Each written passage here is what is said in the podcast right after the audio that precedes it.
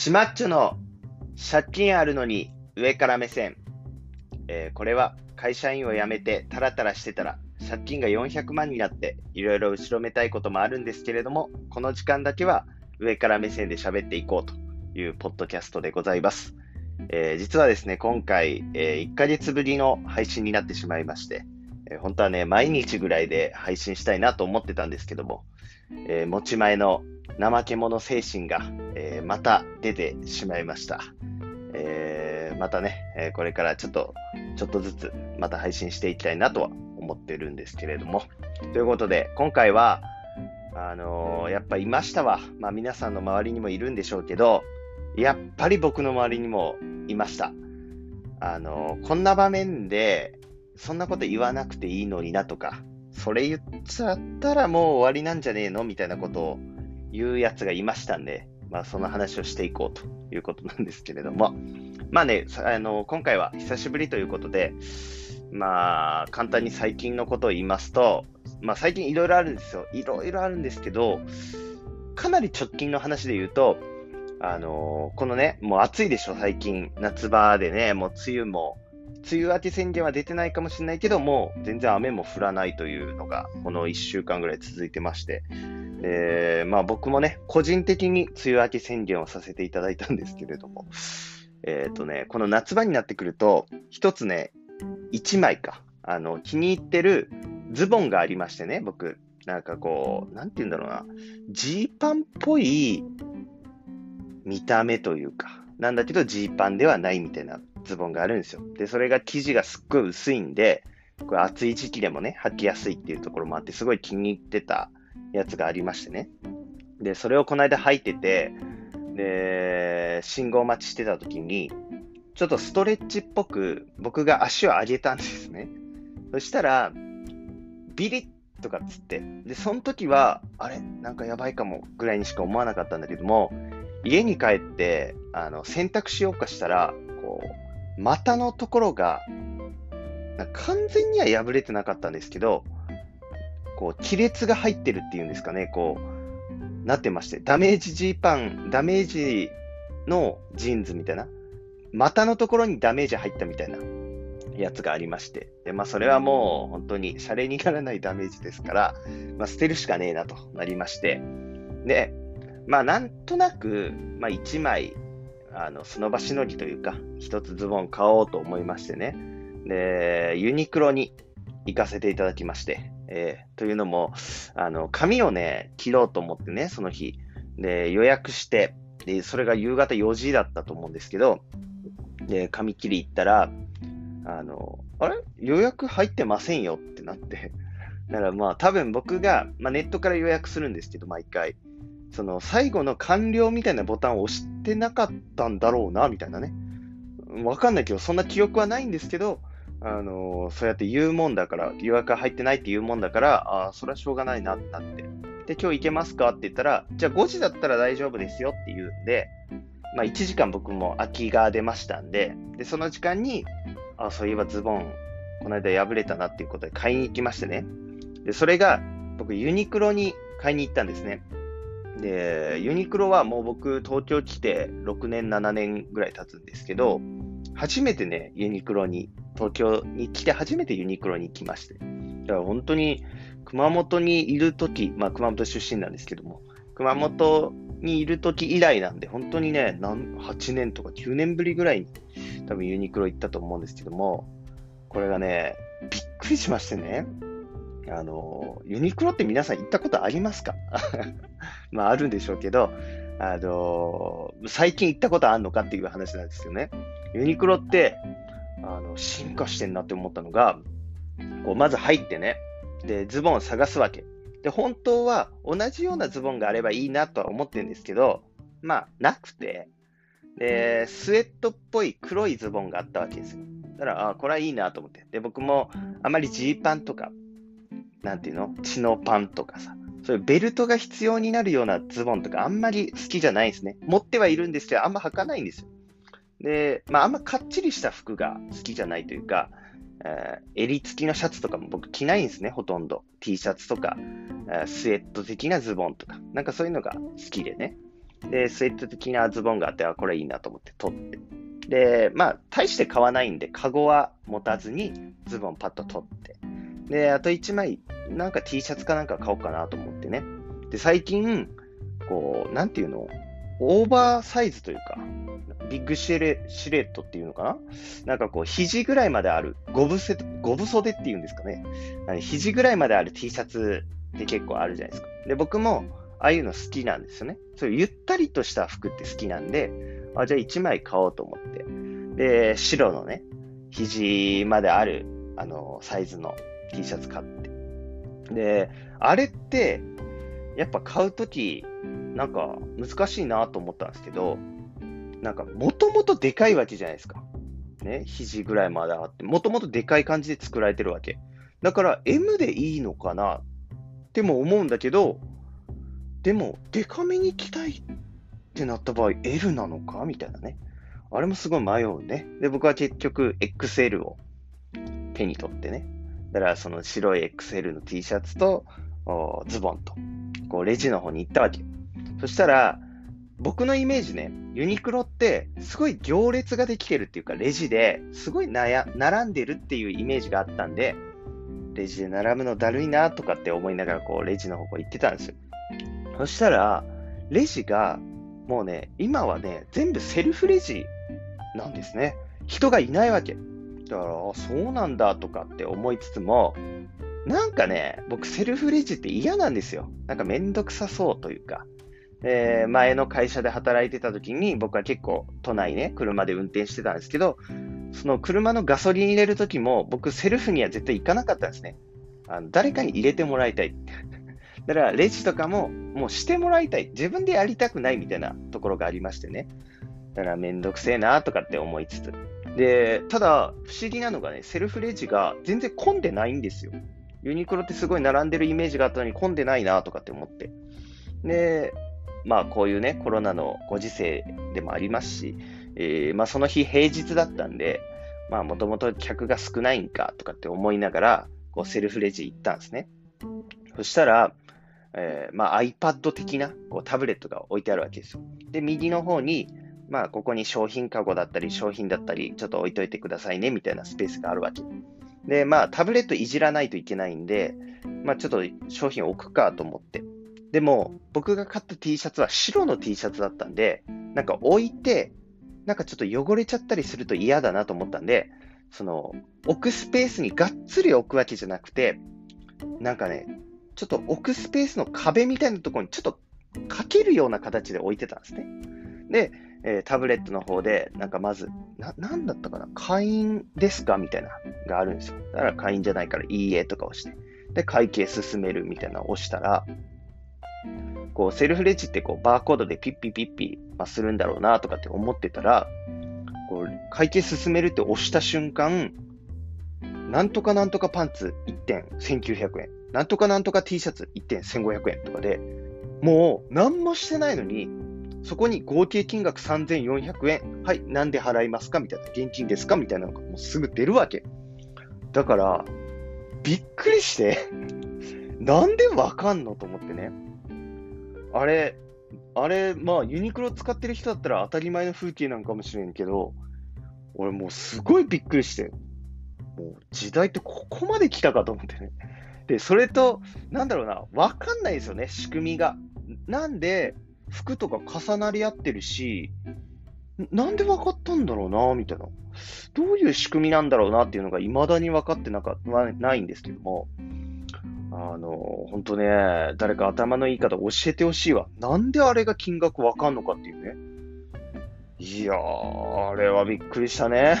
あれはすごいなと思って。えー、柳井会長に、あのー、お褒めのね、留守電を僕は残しましたけども。ということで、まあそういうのが最近びっくりしたこととしてはありましたね。まあいろいろあるんですよ、最近なんかね。あの、いろいろあるんです。あの、なんでそんな巨乳を強調するような服、毎日着てくんのみたいなやつがいるとかね。いろいろあるんですよ。いろいろあるんですけども。さあ、今回は、えー、そうなんですよね。なんで、そんなことを言うのっていうやつがいるということでございまして、それがね、あのー、まあね、田代っていうやつなんですね。それが高校の友達で、えー、田代っていうのは、僕が高校の時、寮に入ってましたんで、寮、そいつもね、学校が実家から遠くて寮に入ってて、だから15歳、16歳ぐらいからの付き合いでね、あの、本当に寮に入ってる、まあ寮に入ってるわけですから、あの、本当にね、まあ多感な時期を過ごしましたんで、いろいろ思い出もあるんですけど、まあ、その田代っていうやつがね、今回その、なんでそんなこと言うの？っていうやつなんですけど、まあ、田代はね、仲いいんですよ。あの、二人でご飯行ったりも未だにしますし、まあ、仲いいやつなんですけどね。こう、なんだろうな、なんか、自分は他とは違いますよみたいな雰囲気をたまに出すやつでもあるんですよ。あの、なんかね、思い出すのは、えー、僕が高専出身なんですね、高校が。で、高専っていうのは5年間行く学校で、で、4年生の時に修学旅行があるんですよ。で、それが僕らの学校はシンガポールだったんですね。で、それがまあ、8月とか9月ぐらいに行くのかな？で、えー、その修学旅行がある1週間ぐらい前に、寮で部屋にね、僕と田代がいたんですけど、その時に僕が田代にね、いやー、1週間後シンガポール楽しみね、みたいなこと言ったんですよ。そしたら田代が、普通だったらね、あ確かにね、とかって言うじゃないですか。楽しみだね、海外だし、とか。そしたら田代がね、いや、俺は別にって言ったんです。俺は別にそんな海外とか興味ないし、みたいなこと言うんです。まあ腹立つのが、海外興味ないしって言ってるくせに、1年後そいつ留学行ってたっていうね。さ あの発言何だったんだよみたいな今思ったんですけど、まあその時もさ、いや別に楽しみと思ってなくても楽しみっていやいいんじゃねえのこういう場合とかって俺は思ったんだけどね。まあそういうふうにね、なんかこう個性を出したがるというか、もうこの会話の流れ上そんなこと言わなくていいんじゃねえのみたいなことをたまに言うやつではあるわけ。で、えー、まあもうどんぐらい前かね、2週間、3週間ぐらい前だと思うんですけど、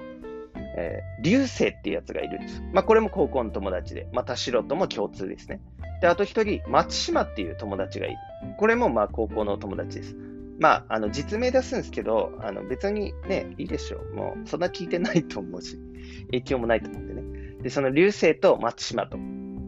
僕と、3人で温泉に行こうっていう話になりましてね。まあ、スーパー銭湯みたいなところに行こうってなって、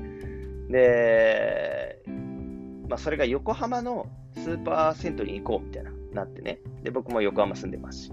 で、じゃあ横浜駅で集合ねって、まあ、なったんですよ。で、今回に関しては、田代は別に誘ってないですよ。その3人で遊ぼうってなった。で、あの、じゃあどこに集合するかってなった時に、横浜の駅の、あの、改札出て西口方面に歩くと、ドトールがあるんですよ。で、そこのドトールに集合しようと改札出て西口に歩いたら、ドトールがあるからそこに集合しようねってなったわけ。で、これは、まあ、横浜にゆかりがある人だったらみんなわかると思うんですけど、もう結構ドトールとか、まあ、その横にニューデイズもあるんですけど、あの、まあ、待ち合わせ場所としてすごく使われてる場所なんですよね。だから結構、待ち合わせで待ってるみたいな人が多くいる場所なの。あんな誰が通ったってすぐわかる場所なんですよ。で、まあ、うんそうね、まあもう本当に問題多いというかさ、もう、なんだろうね、なんかもう田代に限らずもうなんか呆れるんですけど、あの、じゃあ集まろうっつってね、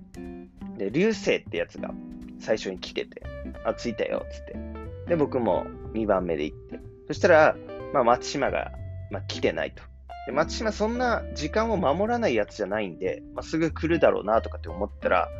もうね、全然来ないんですね。で、あいつ何やってんだっていう話になって、で、流星が松島に電話して。そしたら、ドトールの場所がわからないっていうわけ。ね？どこにあるかわかんないです。で、なんかよくわかんないのが、自分がいる場所の近くの写真とか送ってくるわけ。いや、わからんわ、そんな写真送られてもって感じなんだけど、で、うーん、そっか、早く来てね、みたいな感じだったんだけども、まあ、一向に来ないわけ。で、まあ、じゃあ俺が電話するわ、つって。で、僕も松島ってやつに電話して、お前どこいんの？つって。で、どこどこで、どこどこで、みたいな。でも本来はね、もうあんなんね、そんな説明なんかいらないような場所なんですよ。まあ、誰が見たってわかんない、あんな場所。でもまあ、わからん、わからん言ってて。で、あの、冗談でですよ。冗談でね、僕が松島に、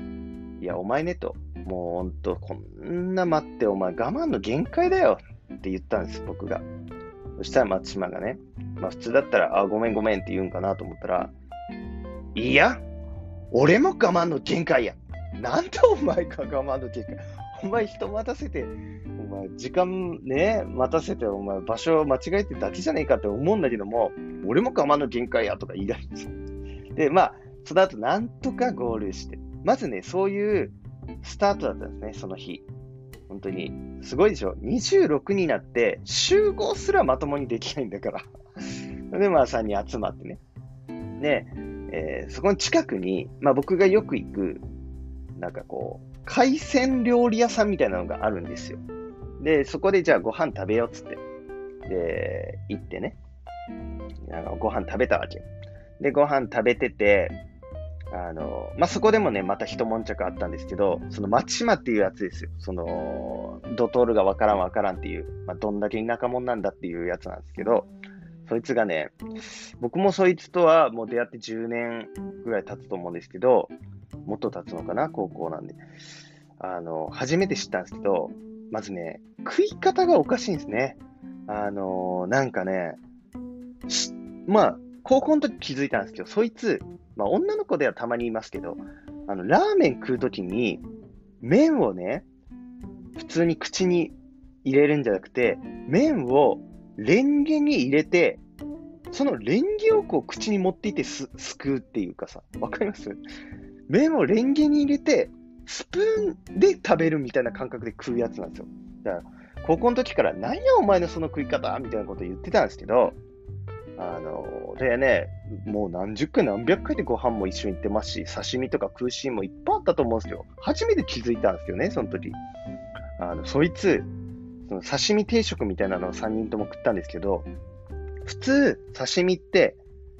俺、食い方って2パターンだと思うんですよね。一つは、醤油に、こう、たまり醤油みたいなところにわさびを溶かしてわさび醤油にして、そこに刺身をつけて食べる。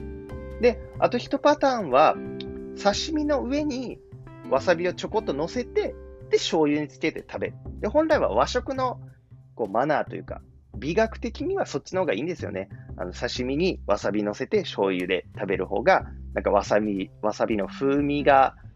こう、香る風味も味わえるみたいな感じね。ただまあめんどくさいんで僕は、あの、わさび醤油にして食べる派ですけど、まあ大体2パターンでしょ。そしたらその松島っていうやつが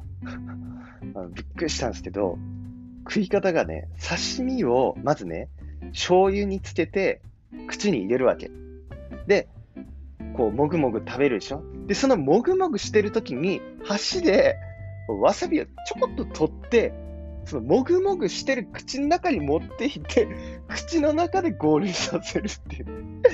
だからもうね、ほんと、汚ねえこいつと思って、なんやこいつお前なんやその食い方みたいな話してたわけ。で、そうやってキャッキャキャッキャ盛り上がってたら、そこに田代から LINE が来たわけですよ。今日何してんの？みたいな。で、それが土曜だったんでね、みんな休みが、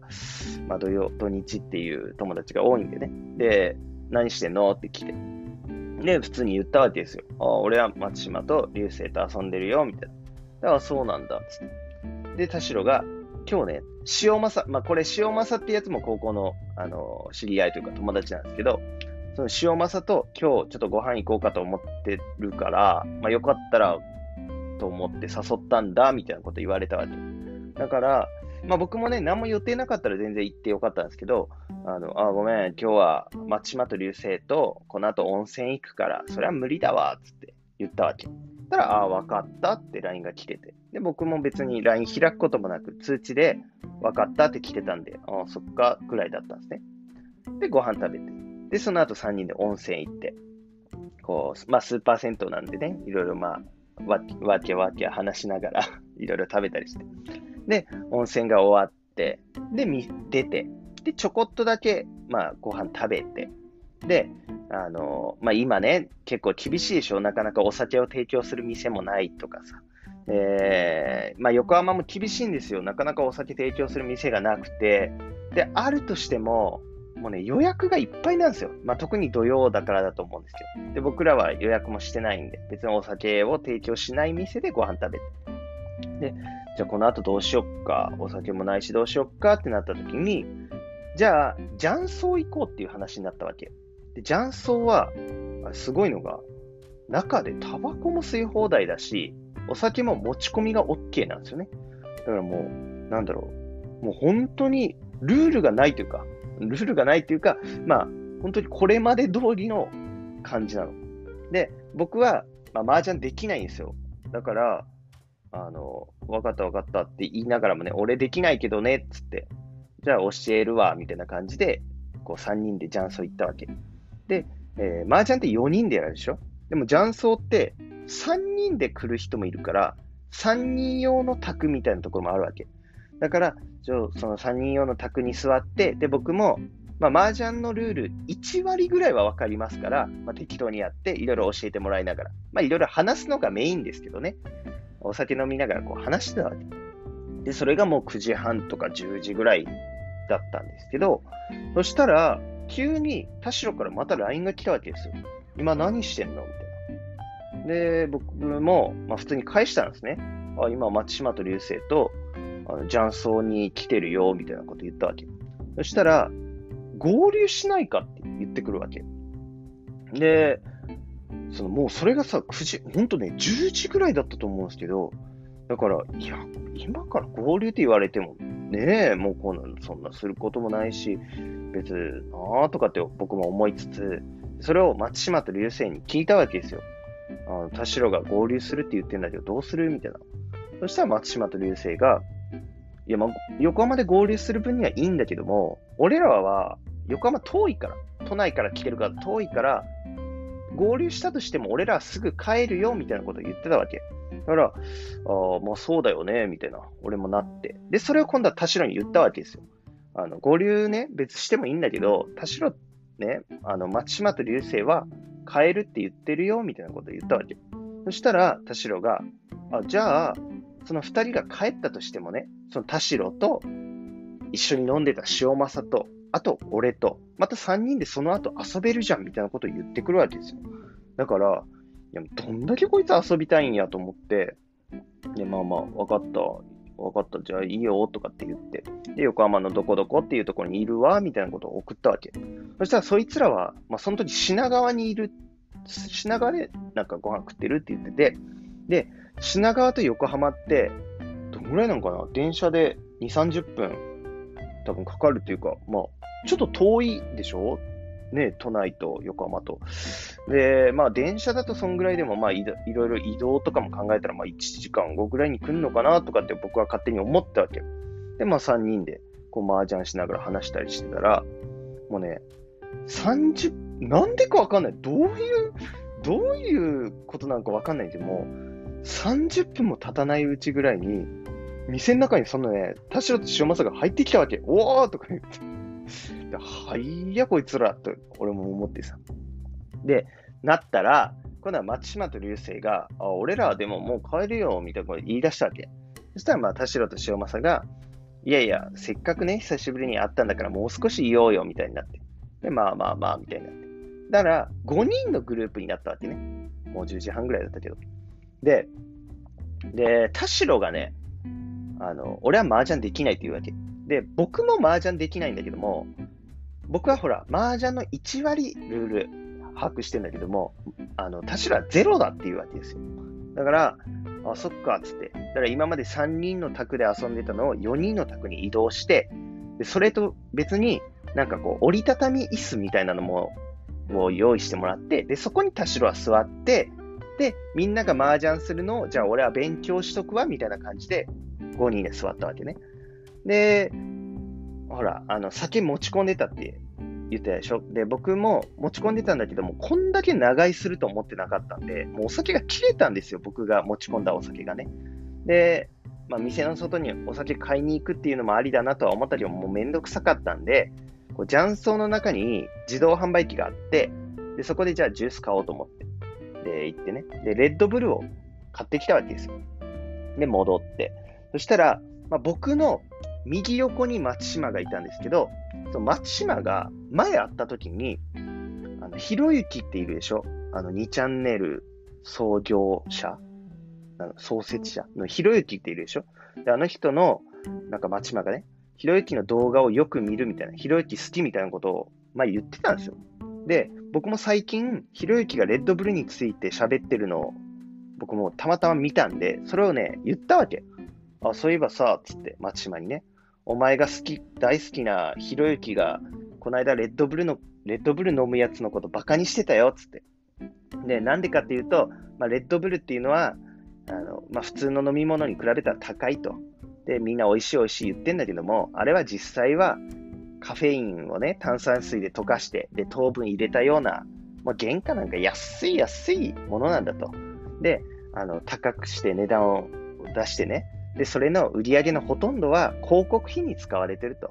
だから、それで高いのに、あの、騙されてああんなもんね、原価安い安いものを美味しい美味しい言ってるやつはバカなんだ、みたいなことを言ってたと。でも、そんなこと言い出したら、もうすべてそうだけど、物とかってもう買えなくない？そんなこと言い出したらって僕が言ったわけ。そしたらまあその場は、まあそうね、みたいな感じになって。そしたら僕の左横に流星がいたわけです。そしたら流星が、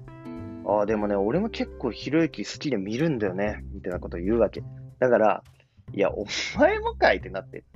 お前もひろゆき好きなんかいっつって。松島だけが好きかと思ったら、お前も見るんかい？みたいな話になったわけ。そしたら、その折りたたみ椅座ってた田代が、ああ、でもひろゆき、再生回数上がってるし結構面白いよね、みたいなこと言うわけ。だから、いや、お前もかいってなって、お前も好きなんかいってなったわけよ。そしたら、この場で口を開いてないのって塩正だけじゃないですか。ね。俺は、まず僕がお前が好きなひろゆきが言ってたよって言ってる。で、松島はおおって聞いてる。で、流星が、えー、俺もひろゆき結構見るよ。で、田代が結構見るよってなったら、塩正だけが僕の正面に座ってたんですけど、塩正だけが何も口を発してない状態なんですね。だから、みんな、なんとなく流れ的に、じゃあ塩正が喋んのかなみたいな、こう、雰囲気があったわけ。なんか、ひろゆきが俺も好きだよみたいなことを言うのかなみたいな雰囲気が流れた。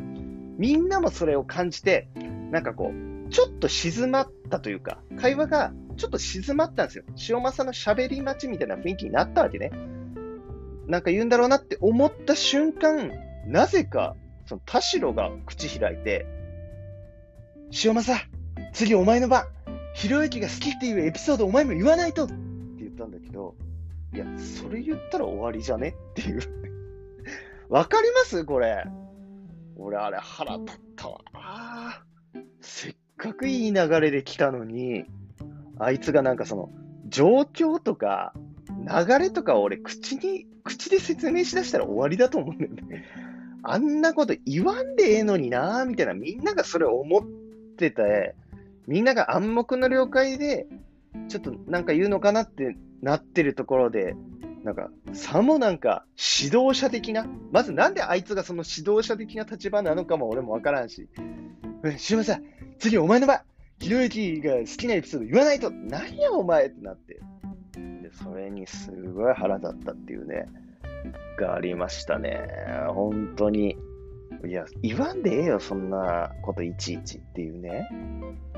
ていうのがありましたわ。あれ、腹立ったわ。マジで、あいつ、ボッキャのクソ野郎。